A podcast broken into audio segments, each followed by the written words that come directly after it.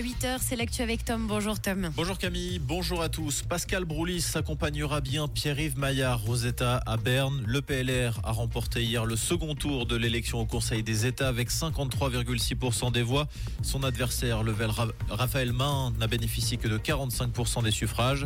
Le binôme Maillard-Broulis défendra donc les intérêts du canton de Vaud sur la scène fédérale. Ce duo succède à celui composé de la Verte Adèle Torrance et du PLR Olivier Français. 1300 personnes assisteront à la rencontre ce jeudi entre Alain Berset et Emmanuel Macron.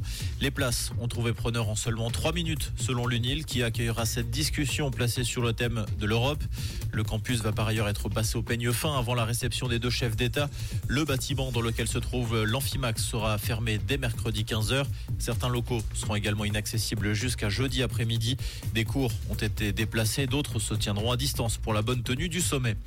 La Confédération veut davantage taxer les achats effectués à l'étranger. C'est en substance la volonté de Karine Keller-Souter dans la presse alémanique ce matin. La conseillère fédérale en charge des finances souhaite faire abaisser le montant à partir duquel s'applique la TVA de 300 à 150 francs. Un durcissement de la franchise valeur salué par les détaillants suisses. Le Conseil fédéral devrait prochainement lancer une consultation à ce sujet.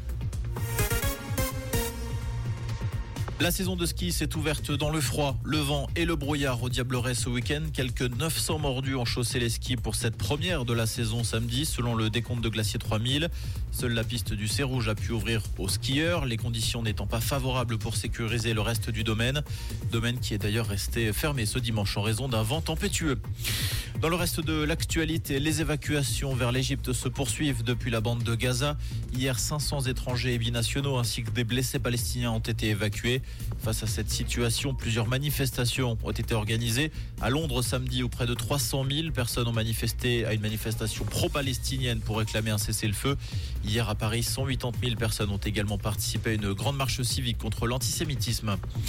Nouvelle déconvenue pour le stade Lausanne-Ouchy en Super League. Les Lausannois sont inclinés 5-2 hier sur la pelouse de Grasse au Père.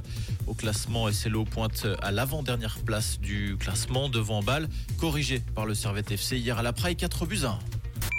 Comprendre ce qui se passe en Suisse romande et dans le monde, c'est aussi sur Rouge. Rouge Côté ciel ce lundi, des nuages, de la pluie, un petit vent frais du sud-ouest, c'est ce que nous annonce Météo Suisse. Pensez à bien prendre votre parapluie, un bon kawaii et n'oubliez pas les chaussettes hautes hein, pour être bien au chaud.